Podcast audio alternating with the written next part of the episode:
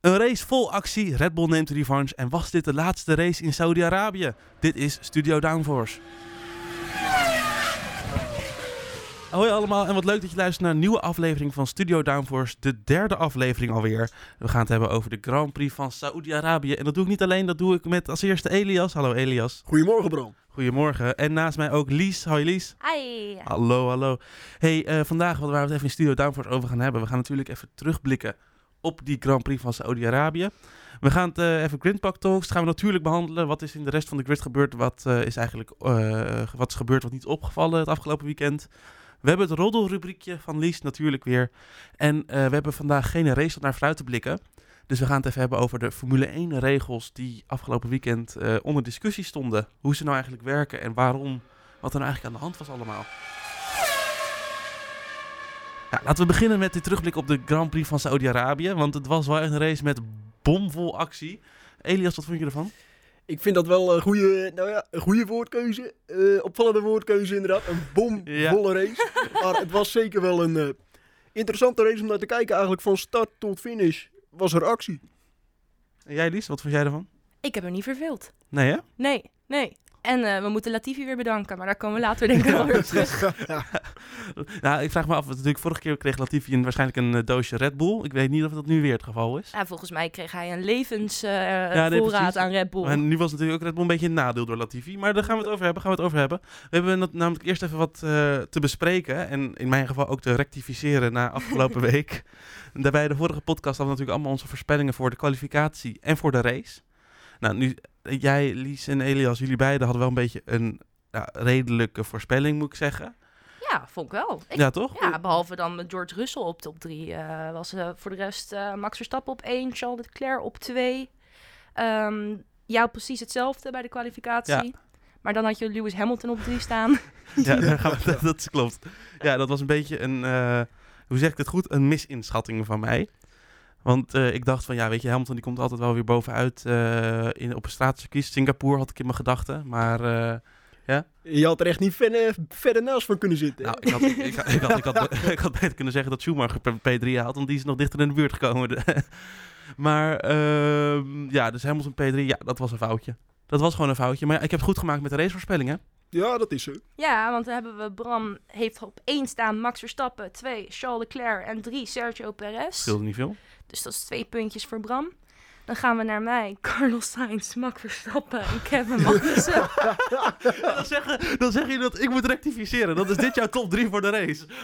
Nou ja, ik, ik sta er nog steeds achter. Geen rectificatie nodig. In ieder geval, we gaan door naar Elias. En uh, Elias had Charles Leclerc op één, Max Verstappen op twee en Carlos Sainz op drie. Dus ja. Die heeft nog een puntje. En in de kwalificatie en in de race. Dus ik vind dat ik er op zich best goed bij zat. Want ik heb wel twee Ferraris en één Red Bull in de top drie. Ja, volgens mij ja. brandt de volgorde klopt niet helemaal. Ja, alleen Sainz klopt qua volgorde. Mm-hmm. Maar verder alleen Verstappen en Leclerc omgedraaid. Ja. Bij, bij de quali natuurlijk. Maar dat moet ik zeker rectificeren. Ik zei vorige week, ik kan bijna gewoon het geluidsfragment, uh, de audio terug, uh-huh. uh, terugluisteren. Ja, ik zei vorige week uh, Leclerc op één, uh, Verstappen op twee en Sainz op drie. Want Perez in de kwalificatie, die is altijd minder. En wat denk je? Perez pakt pole position. Ja, ja, dus uh, Sergio, Checo, Perez.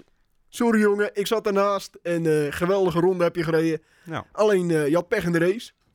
Zo is dat, zo is dat. Maar uh, ik heb dus drie punten gehaald uit deze voorspellingen. Ja. En jullie beide twee, klopt dat? Allebei ja. twee, ja. Nou, dat is mooi. Ik vind dat, dat voelt dat toch weer als een overwinning voor mij. Dat is nog steeds niet best, hoor. Ja, nog wel. Hey. yes. Je staat nog bovenaan. Ja, precies. Uh, d- daar gaat het om. Uh, ja, nu komt uh, het moment waar ik al de hele week bang voor ben. Yes! De race in één minuut. De race in één minuut, inderdaad. Dat is, uh, nou, Elias, je hebt de eerste gedaan. Lies, je hebt de tweede gedaan. Toen keken jullie allemaal naar mij van, nou, nu mag jij de derde doen. Jazeker. Nou, ja. Ik heb hem gemaakt. Ik heb hem niet geruimd, dat moet ik wel zeggen. Oeh, minpunten. Ja. Nou, sorry, ik, ik had het lijstje gemaakt van dingen die waren gebeurd. Ik kon al voor vijf minuten lullen. Dus ik ben al heel blij dat ik er dat ik een minuut van heb weten te maken. Uh, gaat even jullie aftellen? Zal ik aftellen? Zullen we samen aftellen? Ja, we gaan samen aftellen. Hoe gaan, we, hoe gaan we aftellen? drie, twee, één? Ja, dat is wel. Moet ik op nul dan? Of op één? Of hoe? Oh, goeie, goeie. Uh, uh, op één, op één. Ja. Dus drie, twee, één, dan begint het. Ja. Ja. Oké. Okay. Ja. Ben je er klaar voor, Bram? Ben je er klaar voor? Nee. Wie heeft het ook alweer verzonnen, dit? uh, ik heb het verzonnen, ja. ja, ja, ja. Wat doe jij het dan niet? Nee. Daar hebben we het straks nog wel even over na de uitzending. Ben jij klaar, Elias? Ik ben er helemaal klaar voor. Oké, okay, dan gaan we aftellen. drie, twee, één... Ja, de Grand Prix van Saoedi-Arabië. Eigenlijk hoopte iedereen dat de race beter zou zijn dan vorig jaar zonder rode vlaggen en gedoe met de wedstrijdleiding. Nou, en of we dat kregen. Vanaf het uitgaan van de lichten was er actie voor in het veld, maar vooral in het middenveld. Bij Alpine hadden ze een hartslag van honderdtwintig aan de pitmuur, maar het was natuurlijk een genot voor de fans. Ja, en Perez dan, die was eigenlijk de grote verliezer bij de pitstops. De enige serie pitstop trouwens van vandaag. Door Latifi, die zijn dramatische weekend afsloot in de muur. Waar Max dat vorig jaar deed in de kwalificatie. Maar daardoor werd Verstappen wel geholpen naar de tweede plaats en kon hij aanvallen op Leclerc. Dat deed hij ook, ronde na ronde lang. Hij kwam uiteindelijk, had uiteindelijk een virtual safety car nodig om echt in de buurt te komen en de aanval in te zetten. Hij had daarbij geleerd van Bahrein en wacht met zijn D R S. Dat leefde komische beelden op, maar uiteindelijk ook zijn eerste punten, namelijk vijfentwintig voor de raket van Red Bull. Ja, en over raketten gesproken, ruiken jullie die brandlucht ook? Ja, okay. ja, ja, ja, ja, ja, ja. Helemaal mooi, precies een minuut ook weer. Love it. Ja, die raket. Ja, daar gaan we zo nog natuurlijk even verder over hebben. Maar dat was wel een uh, onderwerp van gesprek, zo ook helemaal buiten adem. Hey, je hebt het nog snel in moeten krijgen, er waren ja. veel woorden er nu. Ja, ja. Maar uh, nou, helemaal goed, helemaal gelukt. Laten we beginnen bij uh, Perez, denk ik. Perez, ja. Want Perez ging eigenlijk van uh, heel goed door, dat, door een ongelukkige safety car, zoals ik al zei. Werd het eigenlijk een heel kut weekend voor hem. Ja, eigenlijk stonk Red Bull in de, in de call van Ferrari natuurlijk. Ferrari zei tegen Leclerc... Leclerc, Leclerc zei eigenlijk tegen Ferrari zelf al van... Denk na van om uh, een undercut te maken. Dus uh, eerder naar binnen te gaan en dan sneller te gaan rijden op nieuwe banden. En dan Perez in te halen. Nou ja, Red Bull hoorde dat natuurlijk. Dat hoor je als team, zeg maar, door de radio uh, mm-hmm. van andere teams. Uh, en Red Bull dacht, oké, okay, nou dat... pakken wij het heft in eigen handen en we pitten Perez eerst. Ja, ik voelde die wel een beetje aankomen. Want die bordradio die was, die was wel heel erg iets te duidelijk. Uh, want het was echt zo van, uh, ja, box, box voor overtaking. Ja, maar het is natuurlijk, het is natuurlijk in, in eerste instantie is helemaal geen slechte keuze geweest van Red Bull om Perez naar binnen te halen. Nou ja, hij kwam wel achter Russell terecht, hè? Ja, nee, zeker. Maar weet je, daar kom je, daar kom je wel voorbij in de eerste D R S-zone. En dan warmt in principe ook best wel je banden op. Ja, ja. Uh, in het begin. Bom, bom. Maar het was natuurlijk helemaal geen slechte keuze om Perez naar binnen te halen. Al helemaal niet om het te verdedigen. En als ze zagen dat de undercut best wel goed kan werken om die, dat gat groter te maken, dan snap ik ze wel. Ze zijn alleen wel enorm ongelukkig geworden waar, met die safety car, waardoor het uitziet als een kutbeslissing. Ja, maar wat die teams ook wel meestal doen natuurlijk, is als Perez niet was gaan pitten, dan was Leclerc er wel naar binnen gegaan. Dat doen ze meestal opposite. Dan zeggen ze dan ja. uh, box opposite to uh, ja, ja, precies, Perez dat, in dat, dat is dat box to overtake inderdaad. Ja. Ja. Het was een, uh, een mooi staaltje drama. Mm-hmm. Ja, en uh, nou ja, het was natuurlijk tot, tot, tot dat punt had Perez echt wel de, de, ja. de race in handen, kan je eigenlijk wel zeggen. Hij had hoeveel? twee komma drie seconden? Ja, zoiets. Hij had uh, heel het gat echt wel gewoon uh, zoals het moet. Leclerc kwam niet dichterbij. Verstappen kwam niet... Ja, Leclerc kwam dichterbij toen hij ging pushen voor zijn pitstop. Mm-hmm. Ja. En Verstappen kwam ook niet echt dichterbij. Nee. Maar ja, toen uh, kwam Latifi en die dacht van ik doe even hetzelfde als wat ik deed in de kwalificatie. Want het was, het was echt wel precies dezelfde crash van uh, Latifi. Dat hij de achterkant gewoon ja, wegschoot. De achterkant, ja, de achterkant was hij kwijt. Nou, in de muur, safety car. Uh, ja, dat kon je eigenlijk al zien dat daardoor Perez echt gewoon ja, klaar is. Dikke vette pech. Ik dacht heel even nog van oh gelukkig wel voorbij Sainz. Maar dat was ook niet uh, het geval. Dat scheelde ook niet veel, maar dat was ook... Uh, Dat werd er niet. Ja, en dat gaan we zo meteen bespreken natuurlijk met ja, de Formule één regels. Ja, want dat gaat natuurlijk over de safety car lijn, waar die ligt en wat dat eigenlijk inhoudt. Was het terecht, was het niet terecht? Ja, precies. Nou, dan gaan we een stukje verder in de race, want eigenlijk sindsdien was het Leclerc op één, Verstappen op twee. En dat bleef eigenlijk net zoals bij Perez en Leclerc, bleef dat gat een beetje op een paar seconden hangen. Dat werd niet groter, maar ja, dat werd ook... Twee. Rond twee seconden inderdaad, werd ook niet kleiner. Ook wel leuk vond eraan trouwens dat je echt zag dat ze elkaar continu aan het pushen waren om harder ja. en sneller en sneller en sneller te gaan. Je zag de hele tijd... Vaste slip, Verstappen, vaste slip. Ja, precies. Ja. Dus het was de hele tijd stuiven te wisselen. Ja, ze wisselen ja. elkaar steeds af. Ja, en toen gebeurde echt iets bizars. Drie verschillende auto's van drie verschillende teams met drie verschillende motoren. Ja. In dezelfde ronde die uitvielen. Ja. Ronde zevenendertig uh, staat ja, voor veel mensen staat verkeerd op het geheugen. Mm-hmm. Bijna tegelijkertijd uitgevallen. Nou, je uh, had inderdaad eerst... Uh, Alonso? Eerst ging Alonso en die... Lijkt me uh... trouwens eng, man. Dat je er heel langzaam gaat over zo'n circuit met allemaal blinde ja, bochten. Dat ja, je maar... denkt van, oh, oh, oh. Je hoorde ook die angst in zijn stem, hè? Ja, dat is natuurlijk heel logisch. Ze gaan er driehonderd of zo en dan ga jij er met uh, zestig kilometer of wat is het, honderdtwintig kilometer per uur of zo doorheen. Maar ja, hij, viel, hij viel ook uit in het begin, uh, begin van de ronde. Dus mm-hmm. hij moest die hele ronde moest hij nog op... Ja, ik weet niet hoe hard hij ging. Uh, het begin viel nog wel mee. Toen ging hij nog wel honderd of zo. En op een gegeven moment zag je hem steeds langzamer rijden. Ja. En wat ik dan uiteindelijk wel weer hilarisch vond... is dat hij dan net niet de pits haalt. Ja. Net niet. Net niet ja. Hij was echt een goede vijf minuten onderweg... om het uh-huh. rondje af te maken. Ja. En hij komt net niet binnen. Maar wie die wel tegenkwam onderweg was uh, Ricciardo. Ja, die kon ja. elkaar uh, mee naar huis uh, Precies, slepen. Ja, die, ja, die konden elkaar bijna op sleeptouw nemen. Joh. Die konden zo, die scène in Cars, haar zo elkaar zo over de finishlijn duwen. Ja. Dan konden ze ja, ja. zo samen door. Maar het was een beetje een identiek hetzelfde probleem. Je hoorde ja. ook dezelfde soort geluiden. Het was een mm-hmm. beetje zo plop, maar het was klaar. Ja, en toen, terwijl de camera's eigenlijk op die twee coureurs stonden... stond er één keer Bottas in zijn garage. Ja, ja. Maar die had daarvoor gepit. Ja, een ronde eerder. Uh, voor Hartz, dacht ik. Ja, zoiets. Maar die inderdaad een ronde eerder al was hij naar binnen gegaan. Maar hij ging dus... Uh, hij uh, moest uitvallen vanwege te hoge motortemperatuur. Ja, oh, echt? Ja. ja. Oh, ik dacht dat er iets met de banden was. Nee, het was, nee dat, waarschijnlijk wilden ze de, de auto afkoelen in de, pit, in de pitstraat. En uh, dat is uiteindelijk niet gelukt. Die motor bleef gewoon oplopen. Dus daardoor had je drie uitvallers in een paar minuten.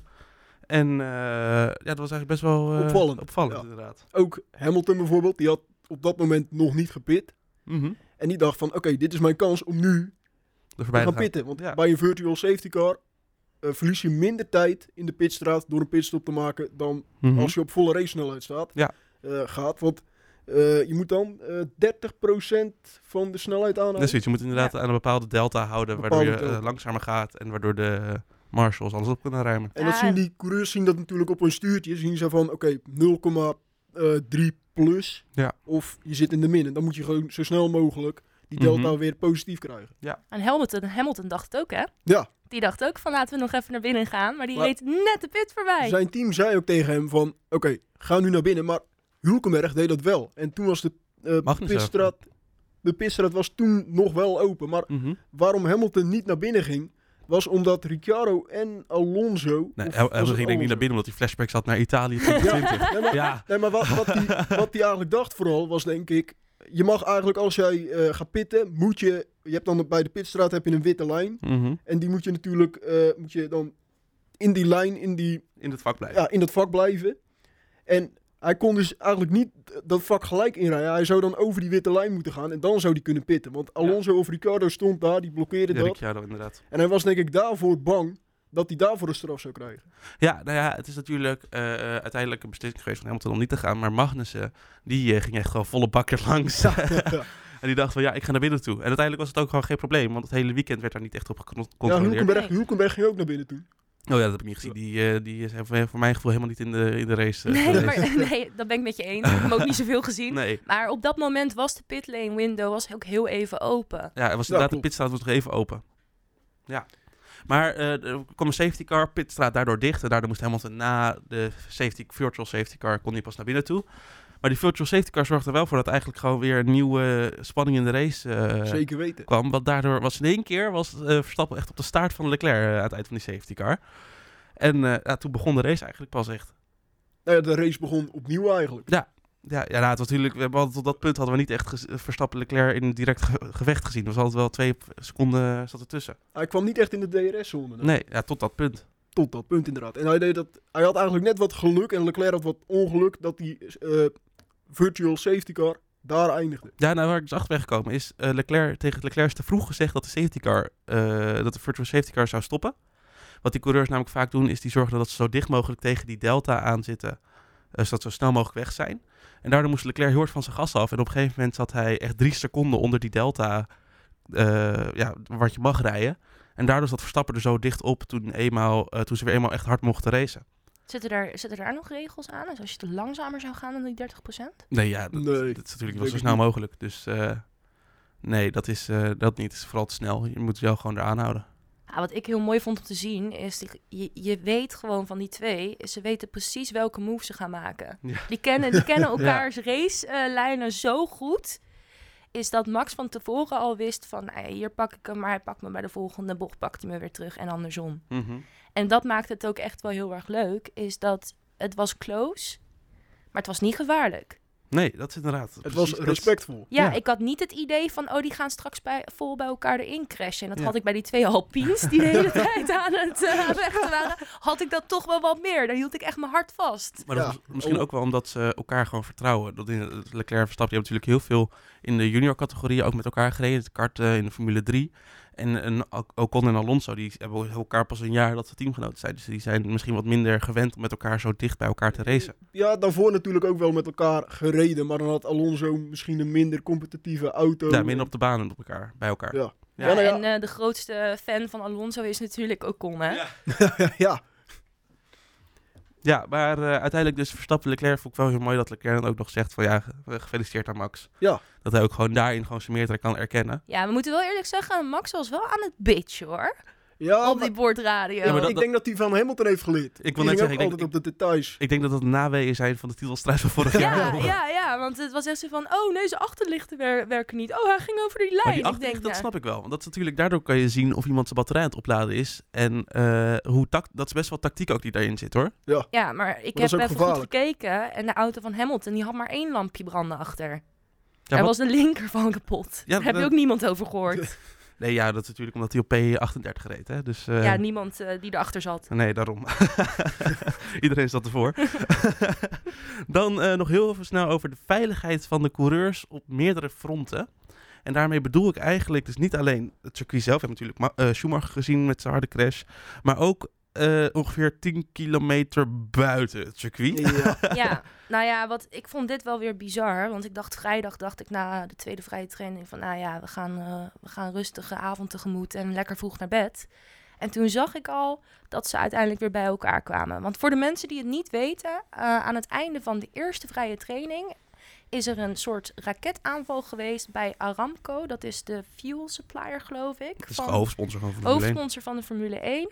En je hoorde Max, hoorde je, die, die rook het zelfs. Want het is tien kilometer verderop, hemelsbreed. Yeah. Die, die, die vroeg nog zo aan zijn pit van... joh, uh, is dit nou mijn motor die zo ruikt of wat? Mm-hmm. Maar dat bleek het niet te zijn. Nou ja, vrij snel daarna is een uh, meeting geweest... tussen alle, uh, ja, alle hoge pieven van de Formule één. Daar waardoor de, twe- de tweede vrije training vijftien minuten later begon. En toen werd al duidelijk gemaakt van... nou ja, jongens, uh, dit uh, komt helemaal goed. We gaan gewoon uh, racen. No worries. No worries. Maar ja, de coureurs die dachten daar natuurlijk wel wat anders over. Mm-hmm. Dus na de tweede vrije training... en ik geloof dat die lokale tijd echt om een uur of... Tien, toch? Tien of zo ja. afgelopen was... is er nog een driver, uh, drivers meeting geweest. En die duurde toch een partij lang, jongen. Ik heb vier uur en twintig minuten... heb ik mijn Twitter zitten... zitten maar je bent wakker gebleven. Ik, ja, ik blijf er altijd wel voor wakker. Ik, vind dat, ja. ik moet dat altijd wel even meemaken. Maar ik was er ook heilig van overtuigd dat het niet door zou gaan. Ja, ik dacht op een gegeven moment ook van, het is klaar. Gewoon, dit en is eerlijk het. gezegd, en ik vind het ook onwijs onverantwoordelijk... dat Formule één niet gewoon heeft gezegd die middag al... voor de tweede vrije training van jongens, allemaal leuk en aardig... maar we kappen ermee. Ik ben het, ik ben het wel eens met je, Lies.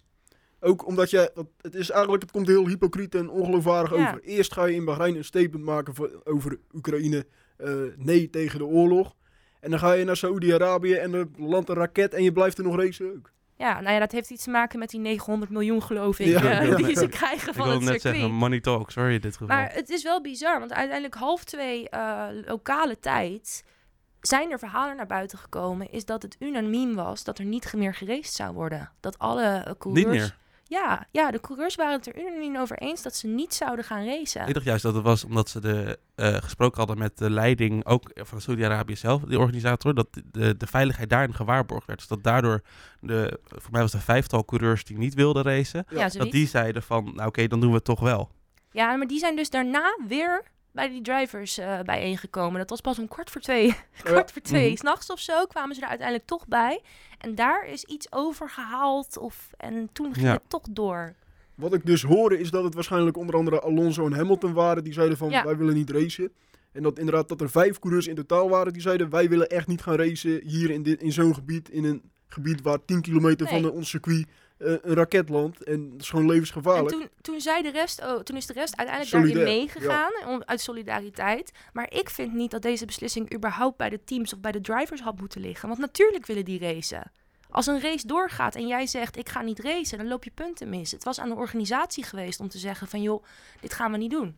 Of aan Sebastian Vettel. Ik zweer dat je, als Vettel er was geweest, dan was het al klaar geweest voor de tweede vrije training. Dan nee, ik denk al, dat dan... Uh, nah. Ja, ik weet het niet zo goed. Dat was toen in uh, Australië twintig twintig was dat toen, uh, was toen wel vrij duidelijk dat ze dat niet gingen doen. Maar het is nu gewoon... Ergens dacht ik, zoals jij zegt, van dat de race sowieso niet door zou gaan, dat het klaar zou zijn. Maar ergens dacht ik ook van ja, ik denk, ik denk dat ze het weekend uitrijden. En dat is nu ook het geval. Dat ze het weekend uitrijden en dat ze uh, vanaf nu gaan kijken, oké, okay, wat gaan we in de toekomst doen? Ja, ik had eigenlijk wel verwacht dat we zondagnacht al wel wat tweetjes van uh, coureurs voorbij hadden zien komen over wat er nou allemaal gebeurd is daar in die drivers meeting. Ik ja, had ik wel denk, een uh, muurbloempje willen zijn. Dat, dat is denk ik vertrouwelijk wel.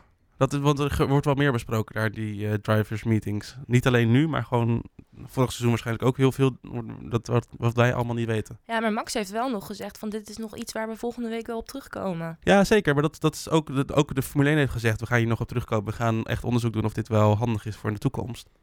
Voor in de toekomst, kom op jongens. Ja, nee, maar dat, maar dat is wel, weet je, dat wat? moet wel gewoon onderzocht worden. Als echt blijkt dat het niet oké is, dan... Dan niet meer, maar als het blijkt dat er een oplossing gevonden kan worden, dan snap ik af als Formule één zei dat ze dat wel gaan, naar gaan kijken of dat mogelijk is.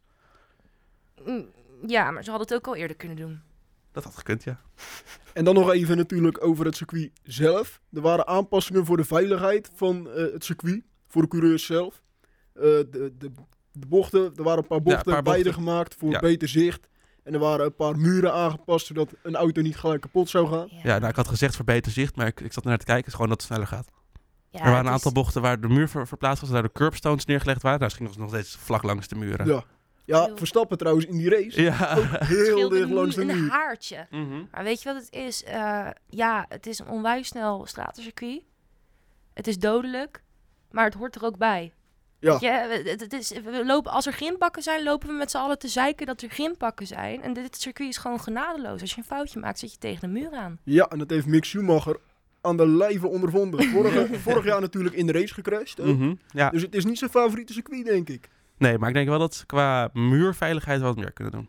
Zeker, ja. Als je, als je ook keek naar die klapper van Schumacher, Mick Schumacher. Mm-hmm. Nou, echt, die werd gewoon elke keer als je het nog een keer zag, werd die erger. Ja, ja, ja.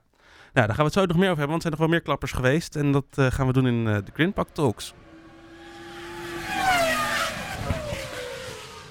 We gaan inderdaad bij Grindpak Talks even kijken wat er voor de, wat de rest van de grid is gebeurd. Niet alleen dus bij de top vier waar we het net over hebben gehad, maar ook wat in het middenveld is gebeurd. Welke teams er in de problemen zitten, welke teams misschien wel heel goed gaan in het middenveld. En uh, wat voor andere opvallende dingen er zijn gebeurd. Ja, dan wil ik wel even een puntje van kritiek uiten, want grindbak talks, ja, le- leuke rubriek, maar in Saoedi-Arabië waren er helemaal geen grindbakken. Betonnen muurtalks. Muurtalks. Elke keer een stratencircuit passen we deze aan. vijfendertig G-talks. Oké, okay, maar to the point. Als jullie één coureur of één team moeten aanwijzen, nu of je denkt, oké, okay, die zitten echt in de problemen na Saoedi-Arabië, dan is dat voor jou, Elias. Aston Sorry, Martin. wacht even. Ik zie hier Lies echt klaar in de uh, aanval. Ja. Ik wilde precies hetzelfde zeggen. Aston Martin. En Williams. Aston Martin meer. Nog erger? Ja. Ik wilde, ik wilde zeggen Alfa Tauri. Nee, ja, qua, Alfa Tauri komt betrouwbaarheid. Ja, maar het komt wel goed. Maar ze hebben wel in de eerste twee races zijn ze vaker uitgevallen dan Williams en Aston Martin bij elkaar. Ja, klopt. Maar als ze rijden, dan zijn ze sneller dan Aston Martin. Zeker, maar ze hebben wel nu betrouwbaarheidsproblemen. Fair, fair. Ja. Maar Aston Martin en Williams? Want? Nou ja, allereerst, die Mercedes-motor lijkt wat minder sterk te zijn. Ik hoorde twee, hoe, hoeveel pk? P K weet ik niet. Ik weet dat ze wel, in ieder geval, dat, dat gezegd werd dat ze meer dan tien kilometer per uur achterlopen op het rechte stuk. Ja. En dat is best wat. Ja, ja uh, Olaf Mol zei ook in de, in de race, had uh, Verstappen vijftien kilometer per uur overspeed op mm-hmm. Hamilton. Ja. Ja. Op het rechte stuk dan. Ja, dat is best wel veel. Dat ze dat verloren, meemaken. En ze verloren twee tienen op het rechte stuk. Welk jaar is het? Ja. Is dat Moet... bizar? Ja. Een Red Bull die vijftien kilometer per uur harder gaat op het rechte stuk. Ja. ja, maar ook gewoon... Vorig jaar was, en in ieder geval de, de jaren daarvoor... in het hybrid, hybride ja. Ja. tijdperk van mm-hmm. de motoren... was Mercedes natuurlijk de, sne- de sterkste motor. Afgezien van de uh, illegale Ferrari-motor in twintig negentien. uh, maar... Uh, nu inderdaad opeens Red Bull dat gewoon twee tiende wint op een rechtstuk ten opzichte van de Mercedes. En ik denk dat de klantenteams van Mercedes, onder andere dus McLaren, je ziet dit ook wel terug bij McLaren, mm-hmm. maar in mindere mate problemen, uh, Aston Martin en Williams. En ik denk dat Aston Martin gewoon, net als McLaren, gewoon de gok heeft genomen en gewoon de verkeerde kant op is gegaan met de ontwikkeling van de auto. Te conservatief gebleven. Te conservatief, ja. Ja, ik denk dat ze bij uh, Aston Martin nu ook wel Vettel missen. Ja. Je hebt natuurlijk in Stroll, ja, heb je Stroll letterlijk. En dat is het ook wel wat je aan hem hebt. Yo, zelfs Hulkenberg rijdt hem eruit. En Hulkenberg maar, die heeft nog een schnitzel in zijn maag zitten. De, maar het probleem is dat Hulkenberg geen, de auto niet kan ontwikkelen. Nee. No offense naar Hulkenberg, maar hij heeft gewoon te weinig, te lang niet fulltime gereden om te weten wat hij wat aan de auto ah, moet gebeuren. Ik vind wel, Magnussen heeft ook, heel, heeft ook een jaar niet gereden. Ja. En die rijdt Mick Schumacher ook gewoon helemaal het slot voor de ogen. Ja, ja, maar die heeft wel, nee, maar Magnussen heeft wel nog een jaar, jaar, heeft een jaar gereden. Ja, oké, okay, ja, in Amerika. Die is fit gebleven. Die heeft ook IndyCar gereden nog afgelopen nou, jaar. Ja, ik, ik, weet, ik weet niet of je de, de, de, de tape zag op zijn nek, maar nou, die had zag die echt niet meer. Flink nodig. Ja. Ja, het schijnt wel dat die twee uh, er beide wel last van hebben gehad. Zowel Hulkenberg ja. als Magnus, die waren wel blij dat er op een gegeven moment een safety car kwam. Dat ja. ze heel even hun nek zo konden rusten uh-huh, op ja. de zijkant. Ja, die waren blij dat er een uh, dat er safety car kwam voor hun nek. Maar Gasly die was vooral blij dat hij de finishvlag zag aan het eind van de race. Ja, die ja. moest gewoon helemaal uit de auto gehaald worden. Die hebben ze eruit getrokken. Ja? Ja, ja, ze hebben hem er echt, hij kon er zelf niet meer fysiek uitkomen. Hij had steken in zijn maag. In ja. zijn in maag en darmen. darmen. Mm-hmm. Ja. En uh, hij kon helemaal niks meer. Hij is naar het ziekenhuis geweest, maar alles is goed. Ja. Dus het zegt wel ook wel weer iets over hoe zwaar en onverbiddelijk het circuit is om ja. te rijden. Ja, en gewoon in de punten, hè, uiteindelijk. Ja, ja, dat ja. de zwaarste punten ooit zijn. Die, uh... ja, ja, de ergste re, uh, laatste ronde ooit. Mm-hmm. Ja, en, en trouwens over punten, uh, natuurlijk uh, Kast die de punten mag, dus ook gewoon weer in de punten. Ja. Wat ik wel oh, geniaal vind, is hoe op social media hoe Haas daarmee omgaat. Die, die gebruiken die uh, fotocampagne van uh, Steiner voor de Aldi, die je ook in Netflix ja, zag. Ja, die boot, met die, met die bootjes. Elke keer een nieuwe boot. Ja, precies. Dat zou ik eerlijk toegaven. Ja, we hebben drieëntwintig foto's nu klaarstaan, dus hopelijk uh, ja. komt nog heel vaak. Want Magnus is uiteindelijk P negen geëindigd, dus twee punten. Mm-hmm. En toen hebben ze ook gevraagd inderdaad aan Gunther Steiner van joh, uh, want ze vonden het eigenlijk wel teleurstellend, twee punten. Kan je nagaan, hè? Haas die teleurstellend vindt dat ze ja. maar twee punten halen. En toen had hij ook gezegd tegen zo'n reporter, en uh, nou ja, dit is not safe for work dit natuurlijk, maar die zei van, joh, last year I would have fucked the entire paddock. Ja, ze denken, oh, dat, two points. Is, dat is wel een discussie, want ze, ze denken dat hij heeft gezegd, uh, geknuffeld, hakt, in plaats van fucked. Oh, nou, Gunther Steiner kennende denk ik toch echt wel dat het, dat het de tweede is. Ja. Deze podcast is nu expliciet. ja. Niemand onder de achttien mag dit nu luisteren. Dankjewel, Lies. Sorry. Hey, uh, nou ja, dat is, dat is inderdaad wel afgelopen jaar, denk ik wel, dat ze een rondje, rondje over het circuit hadden gerend, als uh, dat ze helemaal de hele boel ja, al afgebroken hadden. Even gaaf. Over Haas. Ze hebben dus, uh, Schumacher was fit, verklaard, zeiden ze, ja. voor de race, maar ze hebben hem niet laten rijden omdat ze bang waren van, oké, okay, dan gaan we nu de auto in elkaar zetten. En dan hebben we misschien voor Australië niks. Ja, ik, snap, ik snap een beslissing wel, hoor. Ja, want ze ja. hebben denk ik niet, uh, we zitten met het budgetcap, hè? Ja.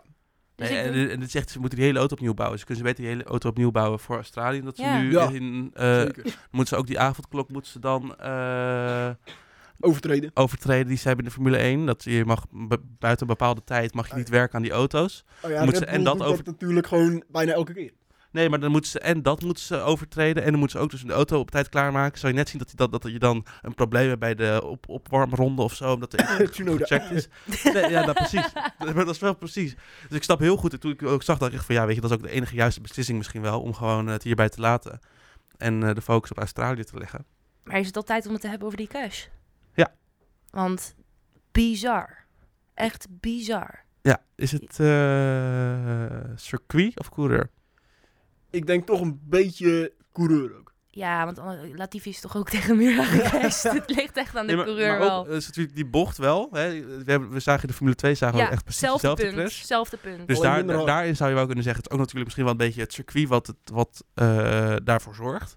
Want het is er eigenlijk een hogere curbstone, een hogere, ja, hoger plateautje eigenlijk daar in die bocht. Waardoor die auto's die zo laag liggen, worden eigenlijk een soort, ga je eigenlijk schuiven over die curb heen. En daardoor verlies je de controle over de auto. Het is ja. denk ik toch een beetje wat de coureur... Je, je moet natuurlijk in zo'n ronde, zeker in een stratencircuit als deze... Mm-hmm. moet je toch risico nemen. Want het is toch een uh, circuit waar de coureur echt het verschil kan maken. En ik denk dat Schumacher gewoon, ook omdat hij natuurlijk ziet... dat Magnussen echt wel flink doorrijdt ten ja. opzichte van hem... Ja, er staat druk achter. Je ziet die data, je ziet, oké, okay, Magnussen die remt hier later of die neemt hier meer snelheid mee. En dat gaat toch in je kop zitten. En dan denk je misschien toch van, oké, okay, ik moet nu echt nog een beetje extra ja. meer curb, nog een beetje meer risico. En soms ja, krijg je dan dit, dan uh, gooi je het allemaal in het putje en dan ja. een enorme crash tot gevolg. Nou, nou, op zich was die uh, crash qua, qua impact, ik geloof vijfendertig G of zoiets. Ja, best uh, dat... wat. Best wat, maar we hebben ergere gezien. Kijken mm-hmm. we naar Max vorig jaar. Alleen ja. de manier waarop hij tegen die muur aan kwam, was zeg maar via de zijkant. Mm-hmm. En, en dat maakt nog, En daarna weer terug inderdaad de andere kant op. En dat maakt het zoveel zwaarder. Echt toen ik het zag. Want het werd live uitgezonden. Want ze mm-hmm. hadden precies in beeld toen het gebeurde. Ja. Ik dacht echt van, nou die vent die heeft, die heeft op zijn minst uh, een nekblessure. Het duurde ook even voordat hij uit de auto was.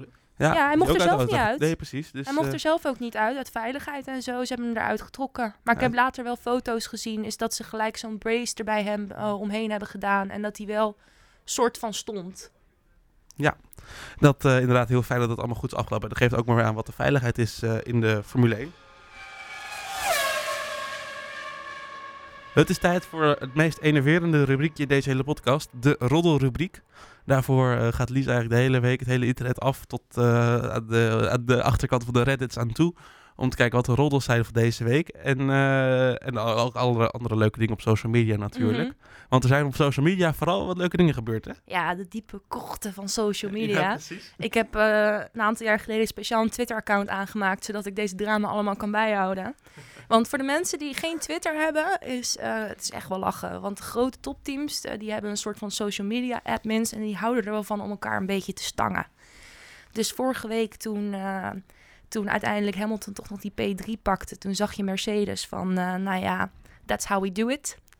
En die heeft uh, Red Bull deze week uh, mooi teruggebracht. Was, you love to see it. Oh ja, je beide uitvielen. Ja, inderdaad. Uh, you love to see it. En uh, die heeft Red Bull vandaag, uh, of eergisteren natuurlijk... weer heel mooi teruggepakt met het, precies hetzelfde. Met de foto van... Met de foto van Max erbij. En uh, van, this is how champions do it, ja, of zo. Precies, ja, dat soort ja, dingen. Ja, ja, dus ja, dat ja. is super gaaf. Echt, als je geen Twitter hebt, maak alleen daarom een Twitter aan. Beetje steken onder water. Heerlijk. Het is zo leuk om te zien. En ze reageren allemaal op elkaar. En... Um, Ja, nee, ik kan daar echt, ik kan daar uren op mijn vrijdagavond kan ik zitten scrollen.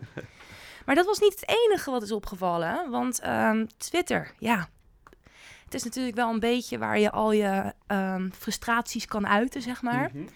Zo was er ook een marshal op het uh, circuit in uh, Abu Dhabi. Die heeft Abu Dhabi of Saoedi-Arabië? Sorry, Saoedi-Arabië. Ja. Jongens, ik ben niet scherp vandaag. Ja. Saoedi-Arabië. Die heeft uh, een tweetje de wereld ingestuurd, uh, nog in het Arabisch ook. Dus uh, niemand die het kon lezen. Maar ja, je hebt natuurlijk Google Translate tegenwoordig. Precies. En uh, Formule één Twitter is echt heel erg goed in dit soort dingen. En die zijn er allemaal gelijk bij. En wat, stuur, wat had hij nou de wereld ingestuurd? Voor mij dat hij hoopt dat uh, Hamilton crasht op de manier zoals Grosjean dat deed? Ja, yeah, I hope he has an accident like Romain accident in Bahrein. Beetje slecht vertaald natuurlijk van ja. de Google, maar uh, dat is wat hij heeft neergezet. En dat was niet heel slim, want deze, deze meneer die had namelijk daarvoor nog een selfie gepost in Marshall outfit en wel op het circuit. Dus hij was gewoon Marshall daar aanwezig bij de Grand Prix. Nou ja, um, heel Twitter ging hier overheen. Ja, en terecht. En natuurlijk doen ze daar ook wat mee. Dus wat is er nou gebeurd? Er heeft uh, een of andere Ryan, dankjewel Ryan, Lewis Hamilton, vierenveertig fan, oh, ja, W World, world Champion. Oh, yeah. um, die is in... Nee jongens, kom op, wel neutraal blijven. Nou, nee, wacht even. Wel neutraal blijven. Ik zit hier weer, we hebben nog helemaal niet benoemd deze podcast, dat je neutraal blijven. Vorige week zaten we hier met twee mensen die Mercedes, uh, Ferrari kleding aan hadden. Nu zie ik Red Bull voor me alleen maar. Zelfs mijn schoenen zijn Red Bull. Yes. Zelfs mijn schoenen zijn Red Bull. Vandaag. Maar in ieder geval, ja. Nee, we maar, blijven... maar, maar we blijven neutraal. We blijven neutraal. We blijven neutraal. We blijven dit neutraal. Is gewoon, uh, dit is, elke week hebben wij gewoon een soort van uh, thema. En Bram die mist gewoon steeds, uh, die mist gewoon steeds het onderwerp van het thema. Ik ben dat eigenlijk de neutrale factor in. Nou, hij heeft de memo niet gelezen. Willen we ja. nog weten wat er is gebeurd met die Marshall? Wat? Ja, nou, graag. Vertel. Dus onze Ryan, uh, Lewis Hamilton uh, vierenveertig World Champion, die heeft uh, vervolgens alle Formule één journalisten die op het circuit waren een direct message gestuurd, dus een privéberichtje op Twitter. Met een heel verhaal van, joh, uh, deze dude die heeft net dit getweet. Dit is zijn foto. Uh, tweet je erbij alles. En nog geen twee uur later reageerde, uh, even kijken, Ben Hunt, best wel een bekende Formule één journalist. Die reageerde, we'll check it out with the F I A, thanks. En binnen twee uur stond die Marshall buiten het circuit. Hebben ze hem weggehaald. Nou. De kracht van Formule één Twitter, jongens. Dat is pech. De kracht van Formule één stands, yes. Hè? Nou, dan heb ik nog één klein dingetje voordat we de discussie van de duimtrofee gaan voeren. Ja, is ik zou... Ik, ik zou nog terugkomen vorige week over hoe we nou de naam van onze Zhou Guanyu uitspraken. Nou, zo dus. Maar waarom is dat dan? Heeft dat een reden dat achter- en voornaam is bij hem en bij de rest niet? Nou, uh, ik heb dus echt geen idee. Nee, ja, fijn. Denk wel, dat fijn, fijn, wat fijn, zegt, wat, wat fijn dat je dat hebt uitgezocht. Nee, ik heb, ik heb, kijk, ik weet de reden niet, maar ik weet wel is dat het dus inderdaad eerst Zhou is en dan Guanyu. Oké. Okay, okay, okay. En wij Nederlanders hebben het omgedraaid, volgens mij, als ik het zo goed zie. Uh, ja, in Formule twee zeiden ze ook elke keer Guanyu, Zhou. Ja, maar dat zijn de Nederlandse commentatoren die dat gezegd hebben. En weet je waarom? Omdat zijn Nederlandse Wikipedia staat Guanyu Zhou. En bij de Engelse Wikipedia staat Zhou Guanyu. Zullen we, zullen we anders Zhou. gewoon een Instagram uh, sturen naar hem van uh, Guanyu Zhou of uh, Zhou ja, Guanyu? Uh, we moeten okay, het even vragen. Is goed. How, how dat, uh, volgende week hebben we even een update hierover. Dat vind ik een goed plan. Hoe, ja. hoe zeggen we je naam? We komen hier helemaal op terug weer. Dan, maar we, we zijn al verder dan vorige week ja, dus. Precies, precies. En dan de duimtrofee. Yes, de duimtrofee. Daar hebben we een beetje ruzie over gehad, hè jongens? Nou ja, ja wel een fitty inderdaad. Want, uh, Laten we ik... even vooropstellen. Wat is de essentie van de duimtrofee? Vorige week won Schumacher. Goed om erbij te zeggen. De duimtrofee betekent dat je pech hebt of dat je iets gewoon finaal verpest hebt, maar wel op een leuke manier. Ja, en daarom en krijg je een duimtrofee. Het is eigenlijk ook voor, voor in ieder geval alle, alle coureurs komen in aanmerking als je niet het podium hebt gehaald. Ja, maar het kan dus ook een pech, tenminste in mijn optiek kan het ook een pechdingetje zijn, want anders dan had je wel iets beters dan een ja. duimtrofee gekregen. En dan zeggen we hier, heb je een duimtrofee. Precies, precies. Dus als het aan mij ligt, en dan gaan we even kijken... Als het aan mij ligt, dan is het Latifi. Elias? Ik zeg uh, Guanyu Zhou. Of Zhou Guanyu. Of Hulkenberg. Ja, maar je moet kiezen. Je moet sowieso kiezen. Ja, dan Zhou. En waarom? Ja, omdat hij toch wel enorm veel pech had. Goeie, goeie beredenering. Ik uh, nomeer Tsunoda. Omdat hij de grootste pechvogel is van allemaal in principe dit weekend. Ja, hij kon niet eens rijden. Nee, tenminste, precies. Ja, maar daarom. Dat is, weet je, hij had heel graag gewild. En hij was ook wel een beetje gefrustreerd na afloop. Maar hij heeft helemaal niks kunnen doen dit weekend. Tenminste, buiten de vrije training natuurlijk. Maar ja. Ook niet heel veel. Uh, nee. Er is ook niet heel veel gebeurd. Um, ik vind het lastig. Misschien dat we maar onze volgers moeten laten beslissen wie ja, uh, deze week de ruimte ja, komen we daar volgende week op terug dan. Ja. Uh... Dus is het Tsunoda, Latifi of Zhou? Tot slot gaan we even kijken naar de F één regels. Want afgelopen week waren er wel een aantal regels die wat extra aandacht kregen. Ook omdat ze wel of niet nageleefd zijn. Uh, laten we beginnen, Elias en Lies, met de D R S. Want de D R S, dat is uh, een over- inhaalhulpmiddel, moet ik zeggen.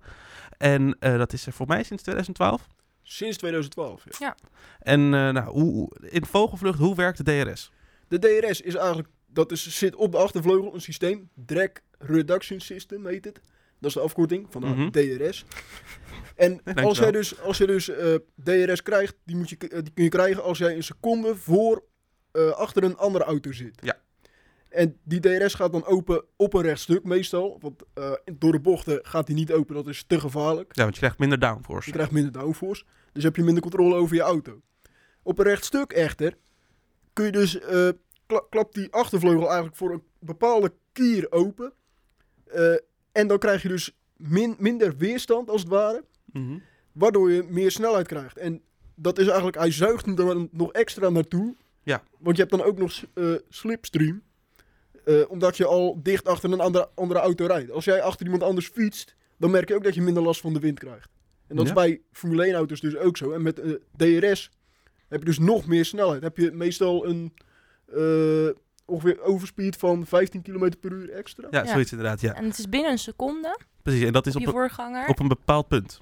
Op een bepaald punt, meestal ja. rechte stukken. Maar het leuke is ook nog dat je ook op achterblijvers een D R S ontvangt. Dus echt op een uh, seconde van een auto voor je. Ja, precies. Klopt. Maar er zijn dus twee punten.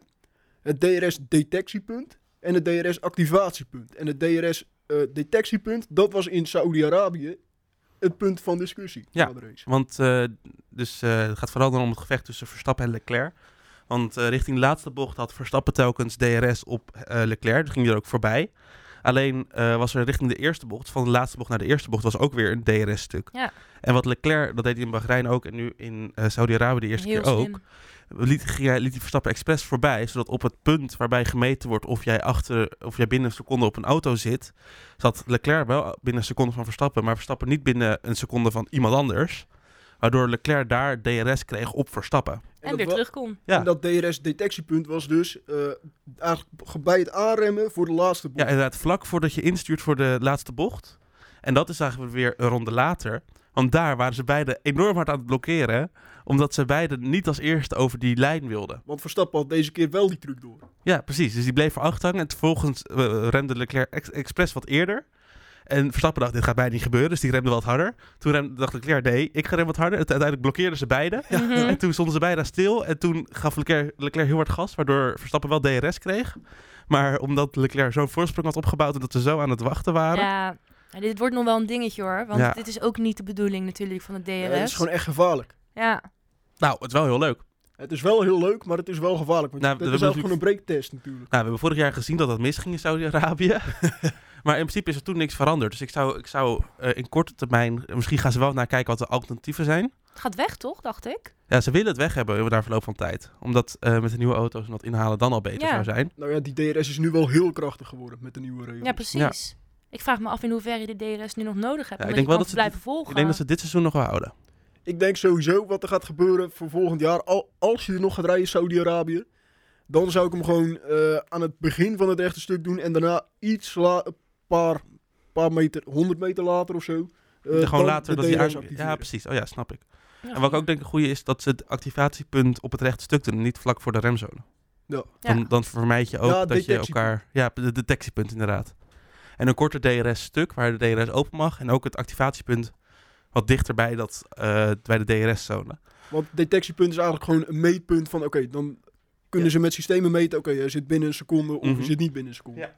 Dan het uh, tweede punt waar de D R S dan weer niet werkt. Dus dat is bij gele vlaggen.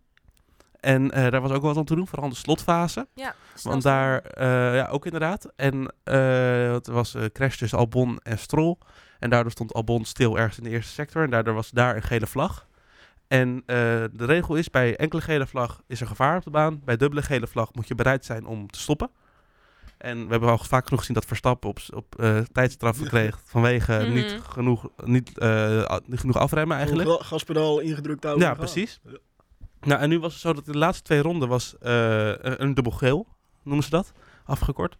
En eigenlijk was er niemand die van zijn gas ging. Leclerc niet, die reed de snelste raceronde onder gele vlag. Verstappen niet, die reed de snelste raceronde in de laatste ronde, heb ik gezien. Dus uh, eigenlijk was iedereen die reed uiteindelijk nog wel sneller in die slotfase, omdat iedereen zo aan het pushen was. Maar hij klaagde wel, hè, Verstappen, van hey, hij is dichterbij gekomen onder gele vlag. Ja, terwijl ik, ja, ik, ik zat, hij deed zelf ook. Ik zat statistieken te lezen en ik zag dat Verstappen in de vijftigste ronde zijn snelste raceronde had neergezet. Dus ik dacht van, huh? Oké. Okay. Ja, tijdens een gele vlag. Maar de D R S werkt misschien niet in, uh, onder gele vlag, die werkt dan niet onder gele vlag. Mm-hmm. Maar je mag sowieso niet inhalen in een sector nee, waar niet. Een gele vlag hangt. Nee, ook inderdaad. Dus je moet van je gas en je mag niet inhalen. Dat zijn eigenlijk de twee belangrijkste regels. En dat is ook waarom er dus zo'n discussie nog over was na afloop. Van, moet je nou wel een straf uitdelen? Want het was, het was heel het veld eigenlijk wat uh, uh, harder hard bleef gaan onder gele vlag. Dus uh, uiteindelijk hebben ze er niks aan gedaan. En ik denk dat het ook in dit geval wel de juiste beslissing is. Omdat je anders letterlijk het hele veld vijf seconden tijdstraf gaat geven. Maar het zal vast toch wel gebeuren dit seizoen dat je zal zien met de gele vlag. Dat er iemand daardoor de dupe is omdat uh, ze niet van de gas zijn gegaan. Ja. En dan nog even een laatste discussiepunt. De safety car line. Ja, dat is na en dus ook de, daarmee ook de pit entry en exit. Want dat is waar we Verstappen heel veel over klagen. Ja. Dat Leclerc over de pit entry line heen gaat. Ze hebben een bepaald vak, een bepaalde lijn gemaakt waar je overheen moet. Waar je tussen moet blijven als je de pitlane ingaat. Maar en waar we het net ook, hebben, uh, ook over hebben gehad natuurlijk. Ja, en waar je niet overheen mag als je de pitlane niet ingaat. Dus daar moet je vanaf blijven eigenlijk. En wat Verstappen zag is dat Leclerc een aantal keer er net overheen ging. En uh, nou, er is eigenlijk niks uh, op een straf geweest. Ik denk dat het ook oké okay is, want het zou heel mierenneukerig zijn van de wedstrijdleiding om daar iets aan te doen. Ja, maar ja. ze hebben ook sensoren en ze hebben camerabeelden die ze terug kunnen kijken. Daarom. Wat belangrijker is, is bij de pit exit heb je natuurlijk ook weer die lijnen waar je als je de pitstraat uitgaat, mag je niet overheen. Daar moet je tussen, tussen blijven eigenlijk, tussen de lijntjes kleuren. Mm-hmm. Maar je hebt daar ook een lijn liggen en dat noemen ze de tweede safety car lijn. En daar wordt eigenlijk de volgorde bepaald van de coureurs die uh, achter de safety car aanrijden. Dus als je daar als eerste overheen gaat, dan uh, mag je ook daarvoor blijven. En dat is eigenlijk wat er gebeurde bij Perez en Sainz. Want Sainz die kwam uit de pitstraat. Perez die kwam natuurlijk, omdat hij een ronde eerder was gestopt, kwam hij op het circuit. En het scheelde niet veel. Maar het scheelde niet veel, Sainz ging als eerste over die witte lijn heen, die over het hele circuit gaat. En daarna Perez. Ja. En daardoor mocht Sainz voor Perez. Maar wat ik wel opvallend vind in deze discussie, kijk, Sainz zat ervoor inderdaad. Dat hebben we uiteindelijk kunnen zien. En Perez heeft die plek ook teruggegeven na, na de safety car herstart. Ja. Uh, maar wat mij opviel is dat die safety car line voor het einde van de pitstraat lag. En niet op het einde van de pitstraat. Ja, dat vlak voor inderdaad. Vlak voordat het, uh, het vak van Sainz als het ware, van dat je pitstraat uitgaat, daar lag die witte lijn al. Dat is niet aan het einde. Want als die witte lijn op het einde van de pitstraat had gelegen, ja, die safety car lijn, dan was Perez er wel voor. Ja, want die had een veel kortere bocht natuurlijk. Ja, dan was hij mm-hmm. eerder geweest. Ja, ja, ja, nou ja, het is natuurlijk nu uh, zo bepaald. En daardoor uh, mocht Sainz voor Perez. Dat heeft eigenlijk wel het podium gekost, denk ik ook wel. Ja, hij heeft de plekje echt, uh, echt teruggegeven. Ja, maar uiteindelijk ook niet meer terug kunnen winnen. Dus ik denk als, nee. dat dat wel anders... Dat was mijn voorspelling helemaal goed geweest. Uh. Dat zie ik nog steeds dwars, hè? Ja, dat hebben we nog steeds dwars. Nou goed, we hebben volgende week weer een kans om nieuwe voorspellingen te doen. Dan gaan we het namelijk hebben over de Grand Prix van Australië. Voor het eerst sinds... Melbourne, toch? Ja, voor het eerst sinds twintig negentien gaan we daar weer racen. In twintig twintig leek het er heel even op, maar toen werd het op vrijdagochtend allemaal afgeblazen. Of ja. ons donderdagnacht was ze dat. Ze waren toch? er wel. Precies, ze waren er wel, maar daar bleef het ook bij. Uh, dus voor het eerst in twintig negentien weer. Nou, in twintig negentien, wat was toen aan de orde? Toen, wie reden toen nog in de Formule één? Uh, toen reed Vettel nog bij Ferrari. Toen reed Pierre Gasly's eerste race voor Red Bull. Toen reed Leclerc zijn eerste race voor Ferrari. Uh, ook inderdaad, ja. Dus er uh, is veel veranderd sindsdien. En won Bottas de race. Ja, ook voor Mercedes. Dus uh, nou, het zal in ieder geval nu heel anders uitzien. Er zijn ook uh, nieuwe veranderingen aan het circuit. Zullen we allemaal volgende week over hebben. Uh, volgende week hoor je dus ook onze voorspellingen voor die race. Laten we hopen dat uh, de twee tegenover mij dan wat beter doen. Want ik gewoon weer die, die lijn vast kan houden zoals we nu hebben. Heel erg bedankt voor het luisteren naar Studio Downforce. De derde aflevering alweer. Lies, heel erg bedankt. Jij bedankt. Elias, bedankt. Was gezellig. En dan spreken we jullie de volgende keer. Joe. Later.